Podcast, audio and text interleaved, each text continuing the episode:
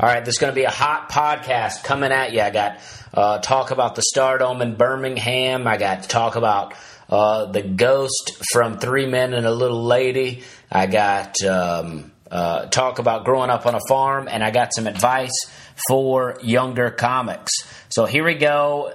Welcome, ladies and gentlemen. This is the We're Having a Good Time podcast.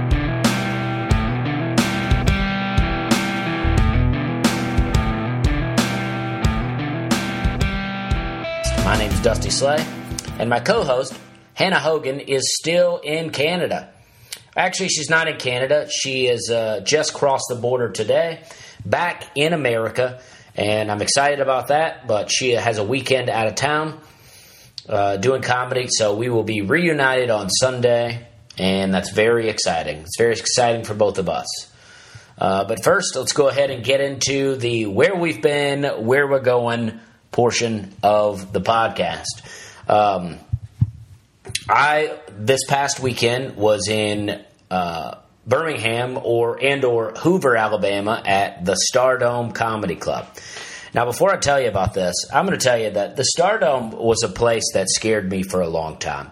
Uh, a lot of my more hipster uh, comedy friends had been there and had bombed and had told me about it. And I had also been told that you know, it's such a big stage that the people that come to that comedy club like a lot of energy.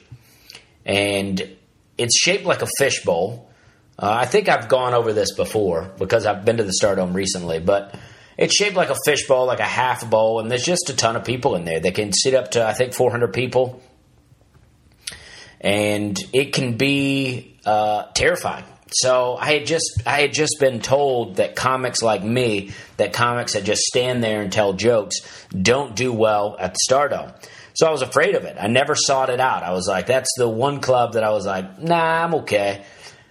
But I got booked there uh, last year, and I had a great time. And then this year, I got booked to headline, and uh, I had a great time. So when I got the opportunity to go back, this time with James Gregory uh, who's a comic that I think is super funny and who I, I've admired for a long time for many reasons. And, and one of the reasons is, you know, J- James Gregory has never been, you know, quote unquote famous. Now, he's been very famous in the Southeast and Midwest and very popular.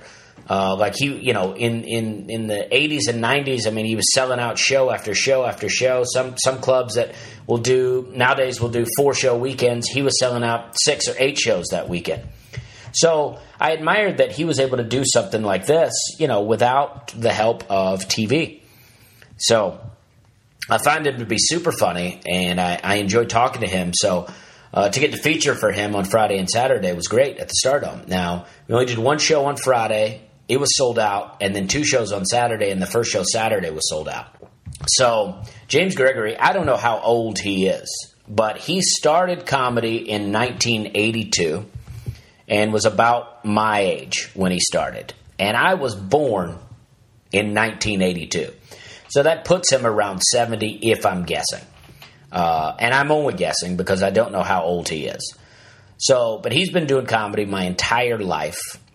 And he has fans. His fans are not, and this is my opinion. I don't know for sure. This is just my opinion based on hearing people talk to James Gregory his fans are not necessarily comedy fans, they are James Gregory fans. I mean, that's intense fans. Like, these are people that won't go see comedy. It doesn't matter who comes to the comedy club, they're not going to see comedy. But they'll go see James Gregory no matter where he's at. And I think because people would come out and they'd go, Hey, this is my eighth time seeing you. You know, this is my kid's first time seeing you. I've seen you a bunch of times. And it's amazing to see this uh, because he is very funny, but it's amazing to see someone have that kind of following. So I had a great time doing those shows, being able to talk with James Gregory, and uh, it's very exciting. Uh, but then on Sunday, I got to headline my own show which we had a great turnout. Now, granted, I know a lot of those were free tickets, but we had a f- really fantastic turnout. It wasn't sold out, but it was really packed. And a lot of people did come back to see me that have come to see me there before, which I always appreciate. Uh, a lot of some people said they drove three hours to see me because they had seen me here last time, and uh, they brought their whole family. And I love that. And they set up front row. They were like, "Well, last time we were here, we got stuck way in the back. We wanted to make sure we got up front this time." That's exciting. I love seeing that. And that show was great. Dan Whitehurst came down, featured for me. Dan Whitehurst is very funny. Uh, Dan Whitehurst is a headliner, but uh, I enjoy working with him. I enjoy talking to him, so I asked him to feature for me, and he had a great, he had an incredible set, and uh, it was tough for me to follow, but uh, I did it, and we had a good time, and uh, I think the show overall was very exciting. I've said exciting several times in this already, but that just shows you how pumped I am. Birmingham was fun though. I like Birmingham. This is what I think about Birmingham traffic. This was my analysis of Birmingham traffic. I feel like everybody in Birmingham is like, I got to get around this person so I can get in front of them and slow down. That's what everyone does. They go speeding around you and then they get in front of you and hit the brakes. That's what Birmingham traffic is. Um, and then let's see, um, what else did I do? Anyway, I wanted to uh, lead by saying that the Stardome, I was very afraid of the Stardome, but each time that I do a set on that stage, I feel like I am conquering a fear. And Sunday night, my headlining set was the most comfortable I had ever been at the Stardome, and it felt great.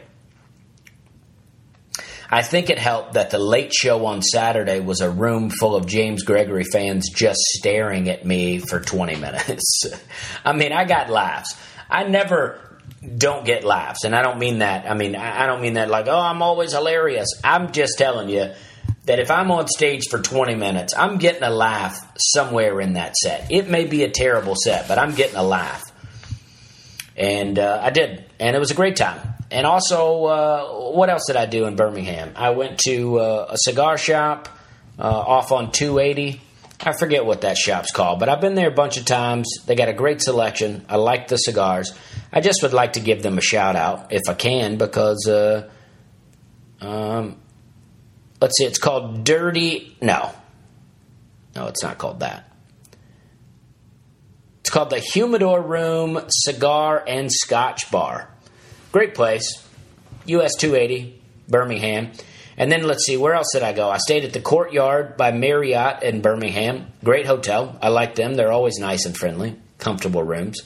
These people aren't sponsors. I'm just giving just giving out free promo for these people because uh, I want to tell them I appreciate it. And then I went to Jack Brown's Burgers uh, in Birmingham in a real cool area. They had a Hattie B's. They had some apartments right above it. I dig that. You know, I wish that my apartment complex would put a store right in the complex so we could all just go shop there. I don't know why we're not all building our own communities. I got to leave the complex. I got to drive into, uh, you know, uh, my life's so hard. And uh, but Jack Brown's Burgers very tasty. Um, I, did, I went to one there and also in the Outer Banks when I was out there. enjoyed that. And then that's where I was. And then tonight I am going to be at Zanies Comedy Club. This is July 11th. I'm going to be at Zanies Comedy Club doing a charity show.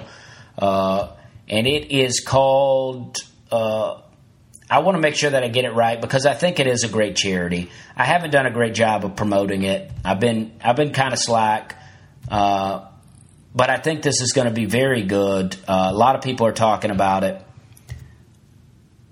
Anyway, it's a charity show tonight. I wish that I had better. I thought that it would be easy to find those uh, but it, it, appears to be a bit harder than I thought. But I'll be there July 11th. Henry Cho and Jeff Allen are going to be on the show with me. So it's very exciting. It's called Scott Hamilton Cares. Scott Hamilton Cares. Be Jeff Allen, Henry Cho, and me.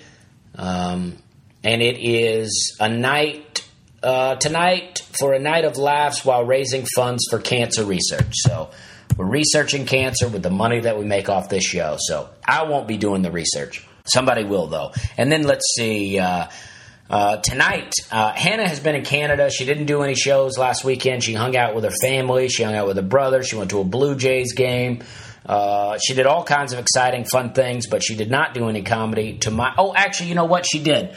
Uh, she did a couple of weed rooms up in Toronto, which is rooms where people are smoking weed, and you go in there and tell jokes. And I've talked about this before. It seems like it would be a dream come true uh, but a lot of times it's just people uh, real stoned staring at you blankly.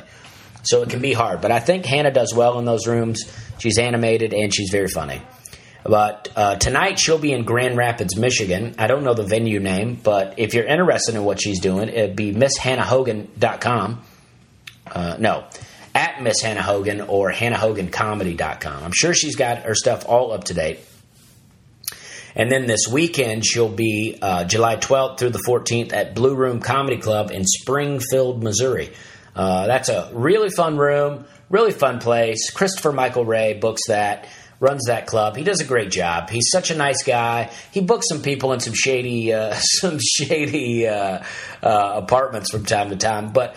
I've uh, I've stayed in some of those, and uh, I find it to always be fun and always an adventure. I like Christopher Michael Ray a lot. Uh, if you want to go see Hannah there, I recommend it. It's fun shows. She's going to be fun. And then I am going to go to Seaside, Florida this weekend for vacation. Uh, some of my old friends from Opelika that I hung out with in Birmingham this weekend. Uh, that one of them has a beach house down in Seaside. One of them is very rich, apparently. I don't know what they're doing, but uh, but it's fun. I hung out uh, on Saturday night. I went over. He has a room above his garage in Birmingham, and we hung out uh, there in his uh, room above the garage. And this room above the garage was bigger than the apartment that I lived in in Charleston. I think. I mean, there was no kitchen in there. It wasn't like that, but it was great. And we smoked some Cuban cigars up in this room, and we had a great time.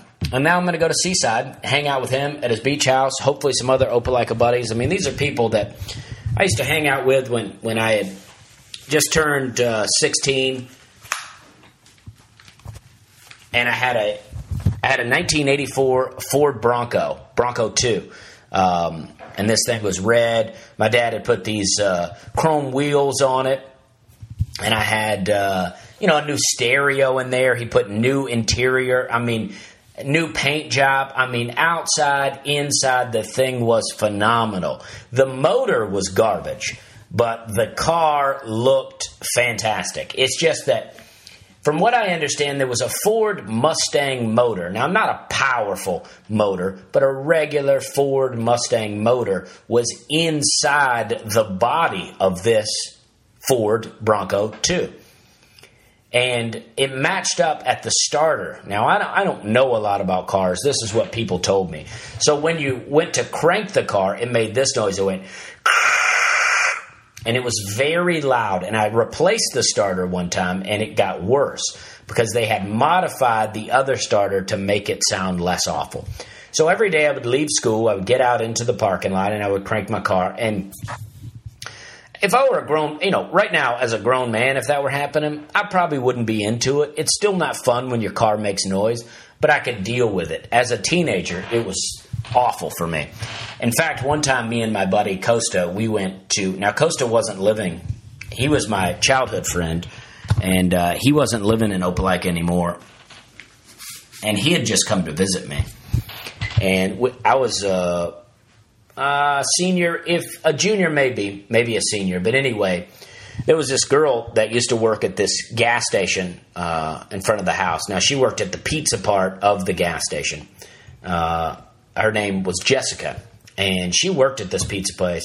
And I had a real crush on her. I'm sure that she never knew. Probably no one knew.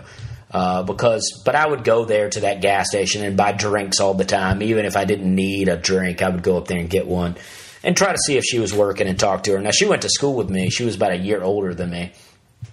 And in high school, I had I had no idea how to ask a girl on a date. Now I could ask a girl to a dance with me, but that's a whole different story. I'll talk about that maybe on this podcast. But so we would go up there, and um, I would go up to the store. I would see her, and one time she introduced she she invited me to this party. Right, and I was like, oh, great this is perfect. Maybe she liked me too, but again, I would never know. And so me and Costa, Costa comes to town. I was like, hey, I got a party that we can go to tonight. So we go to this party, and the party's all outdoors. All right, so we pull up, park, and we get out, and uh, we walk down, and everybody's hanging out there, and we hang out for a bit, but everybody's a bit older than us. We're not sure what to do. So we just kind of hang out, and then after a bit, we decide, hey, we're going to be cool, we're going to leave. So we go get in the car, and this red Bronco 2 was also a stick shift.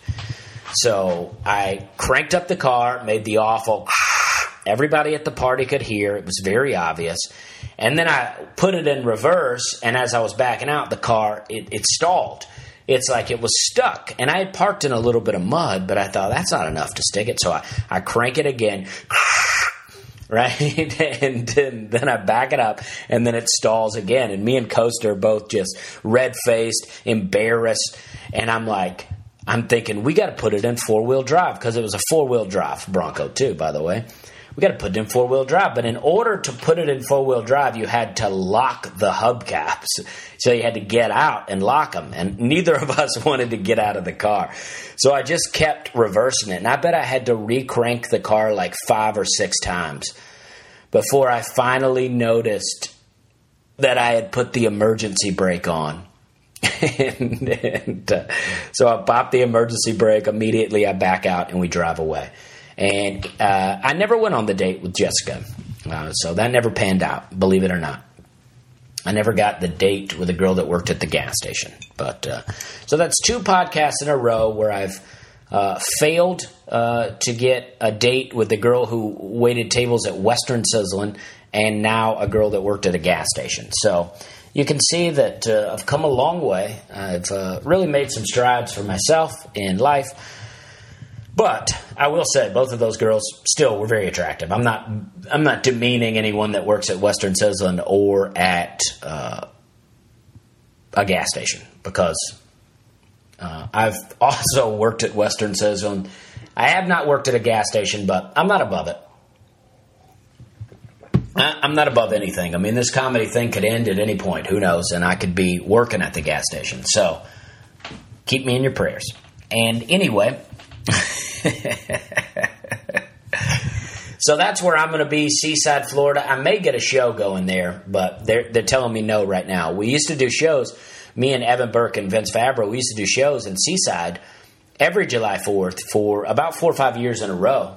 And uh, we just Vince had some kids. Evan got a job with TMZ, and uh, we, uh, we, that broke up the crew. But I remember the first one. I think it was 2012. We went down there. We were called the Low Country Comedy Tour, and it was great. We had a really good time, and we did that years and years. Uh, met a lot of people, had a lot of fun. But the problem with Seaside for doing shows is that it's vacation people. So they're all really old, or they're all kids and I don't want kids at the show, and old people don't want to come to see my show. Not not most of them.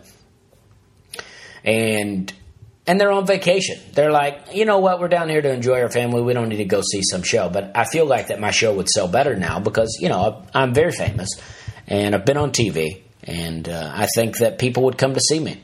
So I'm going to talk to them about it. If you live in Seaside and you'd like to see me, why don't you shoot Seaside Repertory Theater an email? Say we'd love to see Dusty. And um, so that's where we're going, where we've been. Uh, and now I want to get into maybe a little advice for comedians. I didn't actually write down what I wanted the advice to be, uh, but I will say this: I got a, I got a message from a guy, and I need to message him back. But this is what I say. I mean, if you the the process for getting booked at any club is is always different. I have no way to tell you how to go from zero to getting booked at a club.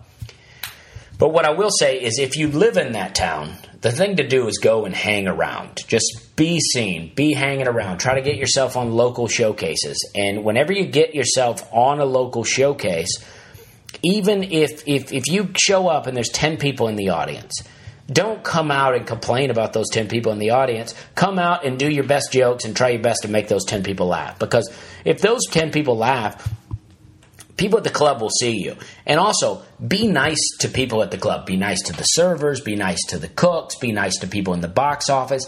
Anyone that you encounter, just in general, it's a good idea to just be nice to people. But a thing that I learned when working for Spectracide, right? Like one day, you know, there may be a guy who's a stalker on the pesticide aisle. And, and I may say something rude to him. And then, for all I know, the next day he's going to become the department manager. And now, this guy that was a lowly stalker is now in charge of that department. And now I've been rude to him and he doesn't want to help me. So be nice to everyone. I mean, and tip the waitresses. I mean, if you're getting drinks and stuff in there and you're not tipping, uh, they're going to remember you. They're going to remember you more for being a, a, a, bad tipper than they were for you being a regular tipper. So uh, you don't have to tip astronomically, but give some money so that, that, that people appreciate you because talk goes around. So if you put all these things together, if you show up, you're nice to people at the club, you go on stage, you have a funny set regardless of how many people are in the audience, and then you're nice and you tip, people are going to talk about you and they're going to go, hey, you know that that one guy that was here, that one girl that was here, uh, they were very nice. They were very funny. I'd love to see them back again. The waitresses don't book the comedy club. Uh, the kitchen staff doesn't book the comedy club, but all that stuff goes around. It may not go around so much that you were nice to them, but it'll definitely go around if you were rude to them. You know what I mean? So, just in general, be on your best behavior in the club. Don't go in the club and lay down on the couch and take your shoes off and take your shirt off and just act like you're at work. You know, I mean, you'll reach a point like you'll see a headliner. You know, like Bert Kreischer never wears a shirt, right? But he's also selling out the club. Until you're selling out the club, don't be hanging out with your shirt off back there. Now, again, you do whatever you want. As I always say, you do whatever you want. I'm just sharing my advice. This is how I'll, I, will conduct myself. In fact, when I go to an open mic in a town that I don't know, I don't even try to make friends with people. Now, I'm nice to everyone, but I don't try to make conversation until after I've gone on stage and been funny because it's a waste of time. Otherwise, I'm just out there going, hey guys, hey guys, you want to talk to me? You want to be my friend? But I just go up and be funny, and then after I'm funny, then they want to be my friend. You know what I mean? And that's just that's just a good way to handle it. So, if you're in a town and you want to get booked, be present, be funny. And now, if you're out of town and you want to get booked, I still think a lot of those principles apply. I mean, you try to get into any showcase that you can get on. You, you look on the website, and if you see local showcases, try to get yourself on one of those. Just say, hey, I'm willing to come, and be willing to travel without getting paid, and be willing to get yourself uh, your own place to stay. There's Airbnb, there's hotels, there's Ignite Hospitality, which it does great deals on hotels. Um, you know, you, you want to look into those things. Adam at, Ignite Hospitality is great. He does great things. He gets people great hotels. Um, so, and then get on that showcase and then follow all those other things that I've said. And then do your best and then follow up with the club. Now, there's no guarantees with any of those things, but that's where becoming a good comic is going to help you. Now, I think that it's important to be unique, to be original, and to be funny. Like, I mean, I don't mean to dwell about politics all the time when when it comes to being on stage or or but if, if you're coming on stage and you're talking politics, you're talking religion, you're talking things that are sensitive to other people, then those people that are booking you may have a sensitivity to one of those things you're talking about. Now, you can't live your life walking on eggshells trying not to offend people, but I'm just saying these are some basic things to steer away from while you're trying to get booked. I mean, your chances are you're going to be doing a 5 to 10 minute set at any of these showcases. I'm sure you can do five to 10 funny minutes without getting into anything divisive. Now, if you get booked and you come back and you're doing 30 minutes, by all means, do whatever you want to do. But just know that when you're doing material that could be considered offensive, you run the risk of offending people. And uh, you don't want to do that when you're trying to get booked on a gig. So I hope this answers the question. But I mean, the point is from day one, work on being creative and original. I'll tell you a joke that's not original. To go on stage and go, This is my first time doing comedy. I hope it's not like my first time having sex. Right? That joke is done by everyone. It's not original. But if you're going to do that on your first time on stage, that's fine because it's your first time on stage. Do what makes you comfortable. But after you got a few under your belt, like start getting with it. You know what I mean? Like start writing some original stuff. Like you know, and, and, and you're not going to know what's been done at, at, if you've not been around. I mean, I've seen a million comedy shows. I mean, so it's like uh, I've seen a lot of things. So I know, you know, when something's hack or not for the most part, you know, but you know, just just be tr- focus on being original, being funny, being as clean and as least offensive as possible, and then be nice to everyone at the club and do your best despite how many people are in the audience and and then don't trash yourself after, right? If your set doesn't go well or doesn't live up to your standards, don't trash yourself. Don't go back in the back and go, oh, this sucks. And don't trash the audience. Don't go, oh, that audience sucked tonight. Just go and tell the booker, hey, I had a great time here. I'd love, uh, you know, more opportunities. Uh, I really enjoy the club. Always compliment the club. You know what I mean? Because who doesn't like to be complimented? All right, so that's my advice for comics, new comics. Uh, take it for what you want. Uh, you know, do with it whatever you want. If you're like, that guy's stupid, I don't want to follow that, then don't follow it. Find your own way. But if you're looking for advice, that's what I would do. Now, I'd like to talk about this other thing. This came to my attention. I don't know who remembers the movie Three Men and a Baby.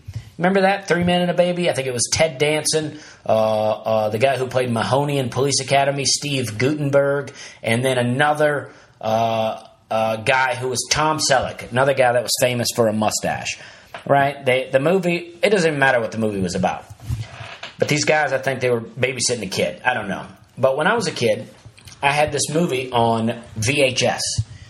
And most people are familiar with VHS, but some people are not. And VHS was a tape that uh, movies were on. Instead of a CD, instead of a DVD, instead of just clicking on something, you had this black cartridge. Um, and this cartridge would slide into a machine, and then you would press play, and it would play. And then you could easily rewind and fast forward. And in the day of VHS, there was no internet. Right? There was no way to research things. There was no way to watch a movie and go, who's this actor in this? And then pull your phone out of your pocket and look up who that actor was and what other movies he's been in. There was none of that. You were just watching a thing and you were like, oh, this, that's interesting, right? So, someone told us that there was a scene in the movie Three Men and a Baby that there was a ghost in the scene. And we were like, oh no. Because we were into unsolved mysteries. I mean, I don't know. I don't know why I was into unsolved mysteries. I would watch unsolved mysteries. I couldn't take my eyes off of it, and then I would get terrified at night while I was sleeping, and then I couldn't take my mind off things. Uh, I already was told that my dad's house was haunted. I don't know if it is, but people told me that when I was a kid. And then uh, my mom worked third shift, so when I was with her, she would leave at night, and I'd be by myself in the trailer park, right? So I'm terrified all the time of ghosts because all I'm watching is unsolved mysteries. Nobody's monitoring what I'm watching. I'm, there was a I remember a ghost story about a kid at a lighthouse holding a lantern or something, and all I could think about all the time was seeing this ghost kid with a lantern out my window. Uh, I read a I watched an unsolved mysteries about these ghosts. This house caught on fire, and these ghosts appeared in a doorway and woke the lady up to save her from the fire. These were good ghosts that saved a lady from a fire, and I wouldn't sleep with a door open in my bedroom for most of my life because I was afraid to see a ghost in the doorway. Do you know what I'm saying? I'm terrified of these things growing up. I still won't watch horror movies because of it now. I don't need those mental images in my head. Garbage in, garbage out. That's what they say. I don't want to watch it. But during this time, I didn't realize those things. So we were like, oh, three men and a baby. Yes, let's find the ghost. So there is a scene, and I don't remember exactly where it's at, where, but you, you see the cast, some of them, they pass by this window, and there's a kid standing in the window.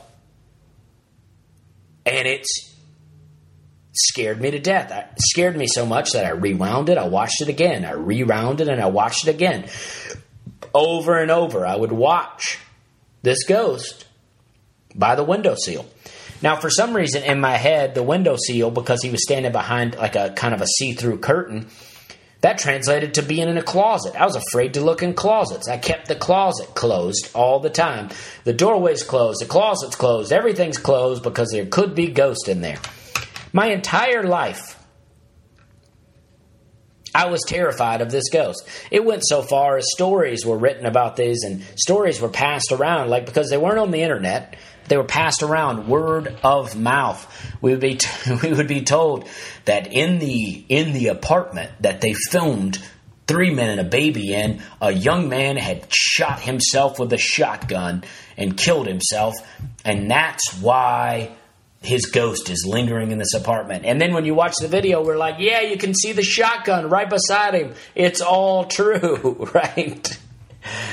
And maybe it is. But this weekend, while I was hanging out with my friend Kenny uh, up in his apartment in Birmingham, we got to talking about this. And so he told me that he had researched it before. And so he pulled it up on his phone. He pulled it out.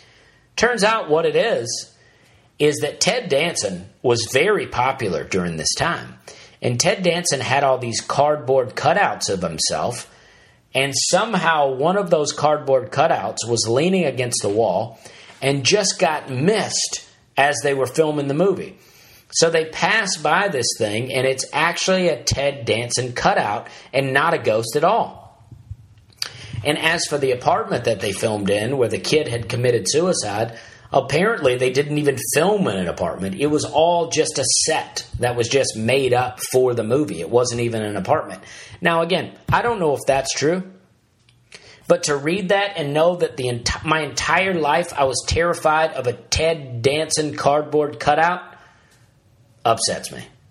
I mean, I lived my whole life afraid of this ghost. I didn't I wasn't afraid the ghost was going to get me. I'm never afraid that the ghosts are going to do anything to me. I just was afraid to see them.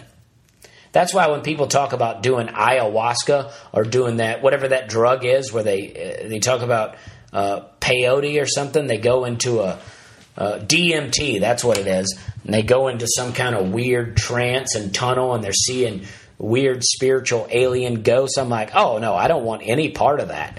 Uh, you know, when people used to talk about acid or LSD, they would say they would see purple elephants. It's like, well, that's fun. A cartoon elephant. That's fun. I wouldn't mind seeing that. But do I want to see some kind of weird insect like alien? No. No, I got no interest in that. I got no interest in near heart attacks. You know what I mean? And so that's that. I haven't been watching any conspiracies really. Uh, I stumbled upon a video yesterday of a real uh, Planet of the Apes type island that exists apparently in North, uh, not Lebanon. What is it? North North Liberia. Uh, they used to do experiments on monkeys. They would, and a lot of them caught hepatitis and various other diseases. And so once they got to a certain point, they would release them on this island and then they would go out and feed the monkeys. But apparently now there's a whole island out there that you can just go out to, and these very aggressive, uh, injured, beat up monkeys live out there on this island. And, and and they go in out there and feed them and they take care of them and you know their justification was like these monkeys have been tortured and treated on and now we're going to let them live out their lives on this island and i'm thinking and they were saying as opposed to killing the monkeys they let them live on this island. And I'm just thinking, you know, is it not better for the monkeys to just kill them? I don't know. I mean, you know, if it were humans, it'd be different. And I don't mean that in a cruel way. I don't mean kill the monkeys. I just mean you've been injecting them with different diseases to test the effects on it. And now when they're done, you just release them into the wild. I just feel like the monkeys might be better off if you just went ahead and put them to sleep. But I'm not judging. All I'm saying is it's pretty interesting. So there's a real monkey island out there where these monkeys live, and I don't think any other animals, and definitely not humans. And they go out there and they feed them. It's pretty fun. So no conspiracies that that I'm aware of. Um, I do think it's funny. Now this is not a political statement. This is just talking about the words, right? For a long time, we've heard about global warming. I'm not saying it's not real. I'm not saying it's real. I'm just saying people have been talking about it, right? Things have been heating up and we're worried about the ice melting. So we're like, save the ice, save the polar bears. And then lately, now there's a thing that says, abolish ice. The same people that wanted to save the ice now want to abolish ice. I get it. I get it. But I just think the words are funny. It's funny verbiage. Okay, so what I'd like to talk about now is that I always talk about growing up in a trailer. I did grow up in a trailer. When I was two years old, my parents got divorced. And then my mom moved into a trailer park, and my dad, he lives on a farm. Now, my dad's farm, I don't talk about as much, uh, but on his farm, he lives in the house. He was born in 1947, and in that year, his dad built his house. It's a cement block house that he built in 1947. And my dad lived in that house with his mom and his dad until 1966. And in 1966, is and, it, and so between 47 and 66, they lived 19 years. They lived in this house, and my my granddad, uh, who was born in 1900, was a farmer, and my dad was a farmer, and they, you know, they milked cows, they had chickens, they had horses, uh, they they grew their own corn to feed the horses. They had cows. They had a whole farm and mules. And my uncle would, or my granddad would plow a field with a mule and one plow. And then he worked at a not a cotton mill, but he worked at some kind of plant. Maybe it was a cotton mill. I don't know. And uh, and that's what they did. And in 1966, my granddad died of a heart attack and he was 66 years old and he died of a heart attack and my other grandfather by the way my mom's dad died in 1965 of a heart attack a lot of heart attacks in the family and uh, so my dad and his mom they sold the farm and they moved to town to lafayette alabama. And for 10 years my dad lived in downtown lafayette alabama. And then 10 years the farm came up for sale. And my dad bought back the farm that he grew up on. So he's lived, my dad's lived in that all but 10 years of his life, has lived in this same house. Now, he remodeled the house, he'd done a lot of work to it, looks great, it's a nice house, but he lives on there. And so growing up, I spent every other weekend with my dad, and then I spent during the summer out every other week. So I would be a week with my mom, a week with my dad, a week with my mom, a week with my dad. It made it impossible for me to have summer plans. Actually, in fact, I didn't hang out with a lot of kids from school during the summer because it was just so confusing. It was like people would invite me out and I'd be like, oh, I'm at my dad's that weekend. So I couldn't go. So people stopped inviting me eventually. I get it.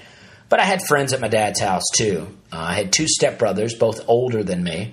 And who I haven't seen in years. I've talked to one of them on Facebook a few times. I mean, we were brothers for you know ten years, and then they, my parents, uh, my dad and, and and their mom got divorced, and uh, so I didn't see them anymore. Uh, but anyway, uh, we played. They had friends. They went to school there, and my dad really made us work, and I didn't like it. I appreciate it now because I have a good work ethic, but I didn't like it. I mean, my dad would have us building fences. We would build barbed wire fences, right? So we'd be going along, but first I would I would have to to put the poles in the ground.